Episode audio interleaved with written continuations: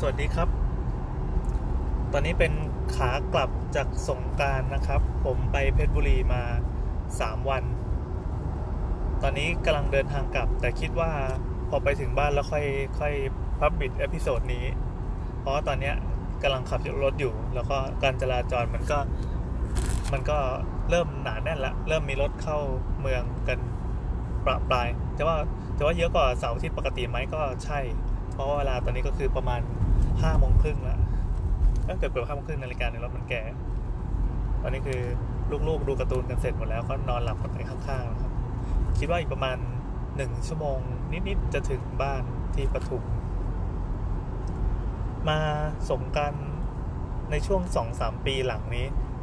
ผมจะมีภารกิจที่จะต้องกลับบ้าน พื่อไปรายงานตัวต่อญาติโยมนะครับ คือไปก็ไม่ได้ไปช่วยอะไรหรอก ไม่ได้ไปทำอะไรหรอกเขาจะมีแบบเหมือนรดน้ำดำหัวผู้ใหญ่ของของตระกูลน่ะ มันเป็นอีเวนต์ใหม่เพิ่งมีมาเพื่อไม่กี่ปีที่ผ่านมา ไม่เกินไม่เกินสิบปีมาเนี้ย แล้วก็บรรดารุ่นรุ่นพ่อพ่อเขาก็ต้องการจะให้เป็นประเพณีประจำตระกูลไปเลย ก็มาถึงก็จะมีตอนเช้ามีเลี้ยงพระ แล้วก็ตอนเที่ยงก็มีโต๊ะจีนโต๊ะไทยอะไรก็ว่าไป แล้วพอกินข้าวเสร็จอะไรกันก็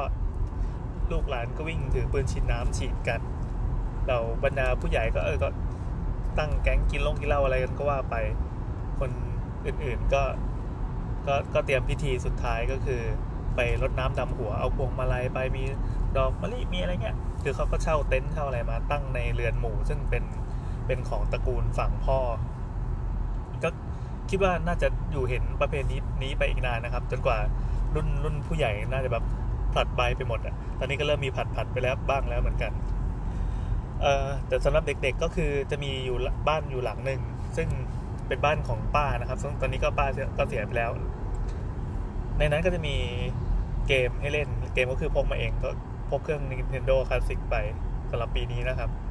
เข้าไปนั่งเล่นปั๊บแล้วเราก็แบบไปนั่งนั่งดูเด็ก ๆ เล่นด้วย แล้วก็นั่ง หลบร้อนหลบแดดจากข้างนอกด้วย แล้วก็จะมีพี่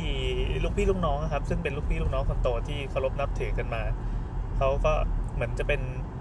จะเป็นคนที่เรียนเก่งที่สุดในตระกูลประมาณนั้นละกันเขาเขาตอนนี้เขามีลูกและลูกสาววัยที่กำลังจะเข้ามาหาลัยคืออย่างนี้ครับต้องต้องอธิบายก่อนว่า แต่เดิมเนี่ยสมัยตอนที่ผมเป็นเด็กๆอะการได้มาอยู่กับบรรดาเหล่าป้าๆ อะไรต่างๆเนี่ยจะเป็นความอึดอัดอย่างหนึ่งคือตัวเองไม่ค่อยสนิทกับญาติเนี่ยดังนั้นก็เลยขออภัยด้วยถ้าเกิดว่ามีญาติมาฟังแต่คงไม่มีหรอก คือ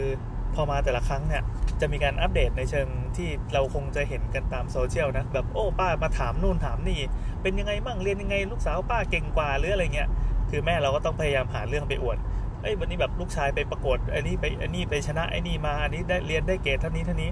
มันจะเป็นการอัปเดตเพื่อเกรดทับกันอย่างนี้เรื่อยมา จนกระทั่งพอโตๆปั๊บก็ตัวเองก็ดีดห่างหายมาจากวงตระกูลนะรายกลุ่มของตระกูลก็ไม่ได้เข้าอะไรแบบนั้น จนพอมาจะเอาออกก็ได้นะเขาไม่ได้เอาออกเขาไม่เขาไม่ได้เชิญเข้าอยู่แล้วเพราะเราก็ไม่ได้สนิทกับใครเขาเอาออกเองใช่ใช่ใช่คือเขาก็มีมีมีตงมีตติ้งอะไรกันเรื่อยๆเมื่อกี้ก็เห็นก็เวลาเวลามีถ่ายรูปหมู่รูปรวมปั๊บเขาก็ส่งกันในไลน์กันทันที อะไรแบบนั้น หรือไม่ก็เวลา มีประกาศว่าจะมีงานนั้นให้มาช่วงมาช่วยอะไรเขาก็จะมีงานอีเวนต์ก่อนก่อนที่จะเข้างานวันนี้ก็คือวันที่ 13 เมษาเขาจะมีการ set up สถานที่ทำอะไรก็ว่าไปนะ แต่เราก็จะไม่ได้อยู่ในกลุ่มนั้นก็ไม่เป็นไรเรามาเป็น guest เฉยๆ อันนี้เราเราก็ถือว่าโอเคในสถานะนี้นะ คือแบบเหมือนเกาะเกี่ยวกับวงตระกูลอย่างบางๆ แล้วกัน เราก็ไปตั้งลกลากที่อื่นอะแล้วก็กลับมามาถึงครอบครัวพี่พี่สาวคนนี้แล้วกัน ก็เป็นลูกพี่ลูกน้องกัน ก็ จริงๆเขาก็มาอยู่ไม่ได้อยู่เพชรบุรีนะเขาก็ไปอยู่ที่ปทุมธานีเหมือนกันแต่เป็นคนละคนละอำเภอเออแล้วเขามีลูกที่เรียนเรียนทางเลือกนะเรียนโรงเรียนทางเลือกมาก่อน แล้วก็เป็นในที่สุดเขาก็มาสอบเข้าสาธิต โรงเรียนสาธิตของมหาลัยศิลปะ ชื่อดังของประเทศไทยแล้วกัน เพราะว่าเขาเห็นแววของลูกสาวว่าน้องเขา วันหนึ่งจะได้ได้ได้ดิบได้ดีทั้งด้านศิลปะแล้วก็เป็นอาร์ติสอะไรเงี้ยเพราะว่าน้องเขาวาดรูปเก่งมากโคตรเก่งเลยมาตั้งแต่เด็ก ๆ แล้ว คือเมื่อก่อนเราจะเคยภูมิใจว่าแอบมานั่งวาดรูปอะไรเงียบๆแบบทำตัวติดๆเท่ๆนะcool ๆนะปรากฏว่าน้องเขาก็ทำเหมือนกัน แล้วน้องเขาแบบแม่งวาดโคตรเก่งเลยเราก็เลยเอาของเราเก็บใส่ของนั่งเงียบๆนั่งอ่านการ์ตูนอาจจะสำหรับวันเนี้ยน้องเขาก็เปลี่ยนโหมดไปนิดนึง ก็กลายเป็นโหมดที่กำลังเคว้งคว้าง เพราะว่า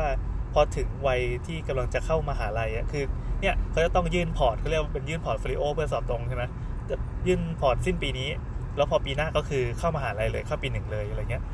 คือทางมหาลัยเขามีการให้โคต้าอยู่แล้วว่าโอเค เด็กที่เรียนสาธิตปั๊บแล้วก็มีเกณฑ์ถึงหรืออะไรถึงสักอย่างเขาก็ดันเข้าเข้าคณะที่เกี่ยวกับอะไรแบบนี้ได้เลย แล้วเหล่าบรรดารุ่นพี่หรือว่าครูบาอาจารย์เองเขาจะมีการการเหมือนแนะแนวแนะแนวแนะแนวที่ถูกทางแล้วกัน เพราะว่าเหมือนเหมือนเป็นคนวงในอะ จะรู้ว่าอาการเข้าคณะนี้จะต้องเตรียมตัวอย่างนี้จะต้องทำอย่างนี้ก็คือเหมือนเหมือนเหมือนเอาขาข้างหนึ่งยื่นเข้าไปในคณะแล้วอะสามารถเรียนต่อได้อย่างไม่ยากเย็น ซึ่งมันก็เป็นทางที่ที่ตัวน้องเองก็ได้ปู แล้วก็พ่อแม่เองก็สนับสนุนอย่างเต็มที่มาอยู่แล้ว น้องก็น่าจะมามาทางสายศิลปะหรือทางสายออกแบบอะไรเงี้ยได้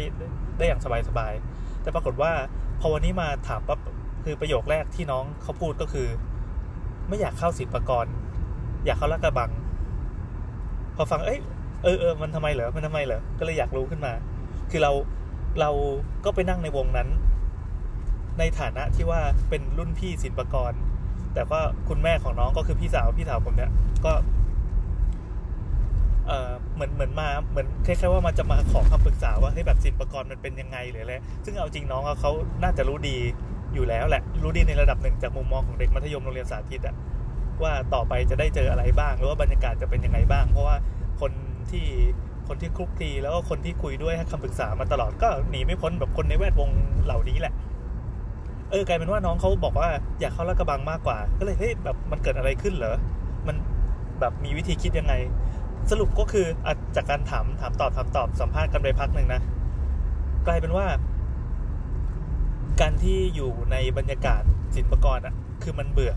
น้องมันเบื่อบอกว่าแบบเจอมาเยอะละแบบเดี๋ยวพอเข้ามาหาลัยปั๊บก็จะเจอกับอีเพื่อนกลุ่มเดิม หรือเจอกับเพื่อนกลุ่มที่พี่กลุ่มเดิมพี่กลุ่มเดิมใช่พี่กลุ่มเดิมเหมือนเหมือนเหมือนไม่ได้หลุดไปจากสังคมเนี้ยอ้าวมันกลายเป็นอย่างนั้นไป อันนี้ก็ค่อนข้างจะฉีกจากจากแนวคิดที่เคยเคยจินตนาการไว้นะว่าสมมติว่าพ่อแม่อยากให้เข้าโรงเรียนเอ่อหรือว่ามหาลัยหรือว่าสถาบันเฉพาะทางหรือว่าคณะเฉพาะทางเนี่ยเช่นคณะสายออกแบบเนี่ย ก็พาลูกไปเรียนโรงเรียนสาธิตปั๊บลูกก็สามารถเข้าได้เลย ซึ่งซึ่งก็เหมือนเป็นการโรยกลีบกุหลาบให้กับกับเส้นทางเดินของลูก ซึ่งมันควรจะดีเปล่าวะกลายเป็นว่าลูกไม่เข้าสถาบันหรือมหาลัยที่ที่ที่ตัวเองได้เล็งไว้ให้ลูก เป็นเพราะความเบื่อก็ลองถามไปอีกถามเจาะไปอีกว่าเออแบบมันมันมีอะไรมันมีมันมีประเด็นอะไร สรุปได้ว่าเหมือนมีเพื่อนหรืออะไรประมาณนี้ที่ที่ที่ดูแล้วแบบนิสัยไม่ค่อยดี แล้วก็ ถ้าทางจะเข้ามหาลัยนี้คณะนี้ที่ที่น้องถ้าถ้าเลือกศิลปากรก็คือจะเข้าได้แน่ๆเงี้ยกลายเป็นว่าจะต้องไปเจอกับคนนี้อีกก็คือไม่อยากเจออ้าวมีงี้ด้วยเหรอวะนั่นแสดงว่าคือเส้นทางชีวิตของคนเรามันมันแบบมันมีตัวแปรที่อยู่ๆก็โผล่เข้ามาโดยที่เราไม่ได้คาดคิดจริง ๆ แต่ทีนี้เออผมผมก็คุยในนะในเชิงที่ว่าแบบไม่อยากเข้าลาดกระบังแต่ก็ธรรมดานะเหมือนพวกโมนาเกลียดที่นี่คุณไม่อยากไปเจอเออใช่ใช่ใช่แบบย้ายมหาลัยดีกว่า คือคือก็เราไม่ได้รู้สึกอะไรคือน้องไปเรียนลาดกระบังใช่ไหมโอเคเราเราก็ยินดี คือถ้าไปเรียนที่นั่นก็จะเป็นแบบคณะสถาปัตย์อะซึ่งมันมันก็เป็นแนวแนวออกแบบแนวเอ่อวิจิตรศิลป์หรือว่าศิลป์เอ่อแนวประยุกต์ศิลป์อะไรอย่างงี้อีกทีหนึ่งถ้าศิลปากรมันก็จะเป็นแนวแบบประยุกต์ประยุกต์อะไรเนี่ยมันมันมีภาคอะไรภาคประยุกต์ใช่ไหมน่าจะเป็นของเด็กเนาะเอออะไรแบบนั้น แต่คิดว่าคืออนาคตน้องมันมันสวยงามแน่นอน เพราะว่าตัวเองก็มีฝีมือเนาะแล้วก็อยู่ในอยู่ในสังคมที่เหมือนเป็น เป็นเป็นเบ้าสมัยมัธยมปลายมาอย่างดีอยู่แล้วอะไอ้เรื่องเข้าที่ไหนไม่ค่อยน่าห่วง ทีนี้ก็เลยนึกนึกถึงย้อนมาถึงตัวเอง ที่มาเข้าถาปัดแล้วก็แล้วก็วาดรูปไม่เก่งเลย นี่เราเรายังสามารถหยิบมาเล่าได้เสมอ เราไม่โทษตัวเอง เราแต่เราจะไปโทษอาจารย์คนหนึ่งสมัยปีหนึ่งเว้ยตอนเข้าไปอะ เราจำได้ว่าเราไม่มีความมั่นใจในการวาดรูปเลย เพราะว่าพอเข้าไปถึงปั๊บมันจะต้องมีวิชาเขาเรียกว่าวิชา architectural presentation มันคือการมันคือวาดวาดรูปนั่นแหละ เราเรียกอะไรเล่นว่าวิชา drawing เทอมหนึ่งเรียน drawing เทอมที่สองเรียน painting drawing painting ใช่ไหม drawing อะตอนนั้นได้ได้เกรดออกมาเป็นด็อกบวก ส่วน painting ได้ C บวก ซึ่งจริงๆอะเอ่อมันมันตามความรู้สึกคือควรจะสลับกันด้วยซ้ำคือ painting เราเราทำได้แย่กว่ามาก แต่เกรดมันอาจจะให้ให้ให้ง่ายกว่าหรืออะไรก็ไม่รู้ หรือเทอมหนึ่งเราทำได้ห่วยแตกจริงๆก็ได้ ได้ด็อกบวกมันคือถ้าเป็นคนอื่นคงแบบ กระโดดเอาหัวโขกกำแพงตายไปแล้วอะแต่เราก็เฉยๆก็ตอนเพราะว่าตอนเข้ามหาลัยไม่ค่อยได้ตั้งใจเรียนแล้ว ที่ได้ด็อกบวก เพราะว่า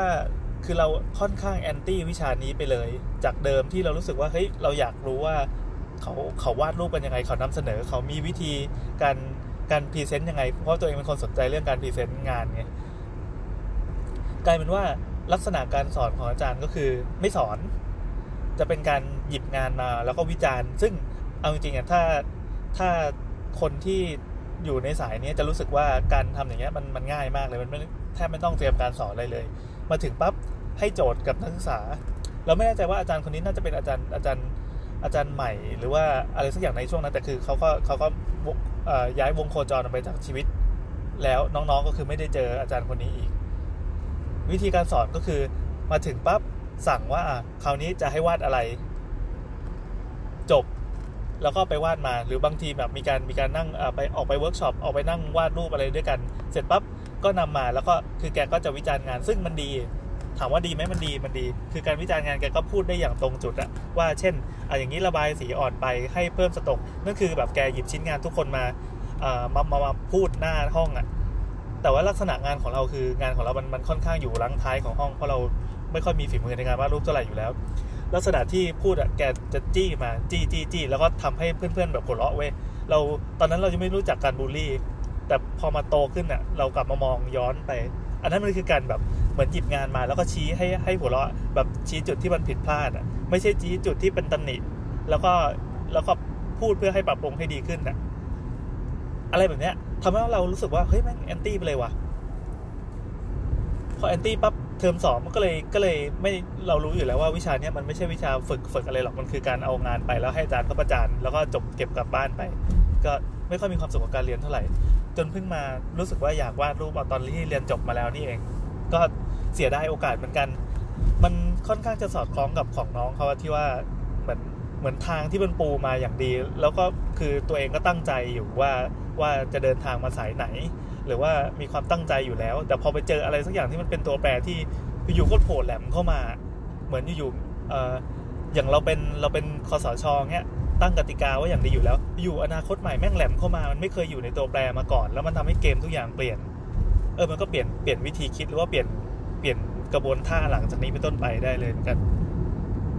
อ๋อพอดีนึกนึกขึ้นมาได้เรื่องหนึ่งคือมันเป็นประเด็นที่ เราพูดไว้ตอนต้นต้นต้นต้นต้นต้นอีพีนี้ก่อนการอันนี้คือ เวลาเรามาปั๊บเราจะเจอป้าคนหนึ่งที่ชอบถามซักไซส์ใช่ไหมอ่าไอ้หนูเป็นยังไงอะเรียนเป็นยังไงอะไรหรือว่าถ้าแบบจบมาก็เงินเดือนเท่าไหร่แต่อันนี้ตอนตอนที่จบมาเราไม่ค่อยได้ไปสัมผัสกับครอบครัวดังนั้นเราก็เลยพ้นจากคำถามเหล่านี้นะแต่ตอนสมัยเรียนเนี่ยจะเจอเยอะไอ้พวกแบบเรียนได้อะไรของป้าเก่งกว่าของไอ้นู่นเก่งกว่าไรแม่เราก็จะไปข่มข่มกลับแต่ข่มสู้เขาไม่ได้เพราะเราเราเราไม่ได้เก่งเท่าเขาไง อมานึกย้อนดูเนี่ย ตอนเนี้ย เราอะมาเป็นสถานะนั้นเลยเรามาเป็นอีป้าคนนั้น ไม่เรียกอีป้าแรงไปเพราะก็เรามาเป็นคุณป้าคนนั้น ก็คือเรามาเป็นเอ่อเจเนอเรชันที่ที่ที่เป็นผู้ใหญ่แล้วก็จะมีเด็กมาถาม แล้วคำตอบทุกคำตอบที่เราเราตอบไปอะมันจะไปฝังหัวเด็กคนนั้นอะ เช่น ถ้าเกิดว่าเราแนะนำไม่ดีหรือว่าเราเผลอใส่ใส่ใบแอดของตัวเองลงไปอะเด็กก็จะจำเว้ยแล้วก็จะพาไปสู่การ อะไรก็ไม่รู้เออซึ่งมันเป็นตัวแปรที่แหลมเข้ามาอีกเหมือนกัน นั่นแหละครับ แล้วทั้งหมดนี้ก็คือการรวมญาติเพื่อไปเจอญาติเพื่อไปฟังความเห็นของญาติอีกทีหนึ่งแล้วตอนนี้เราก็กำลังจะกลับบ้านแล้วกำลังฝ่าจราจรซึ่งไม่ค่อยติดเท่าไหร่นะ ตอนนี้ถือว่าพ้นช่วงรถติดละแถวๆถนนเอกชัยละ โอเคครับ ขอให้ตัวเองขับรถกลับบ้านอย่างมีความสุข และสวัสดิภาพ สวัสดีครับ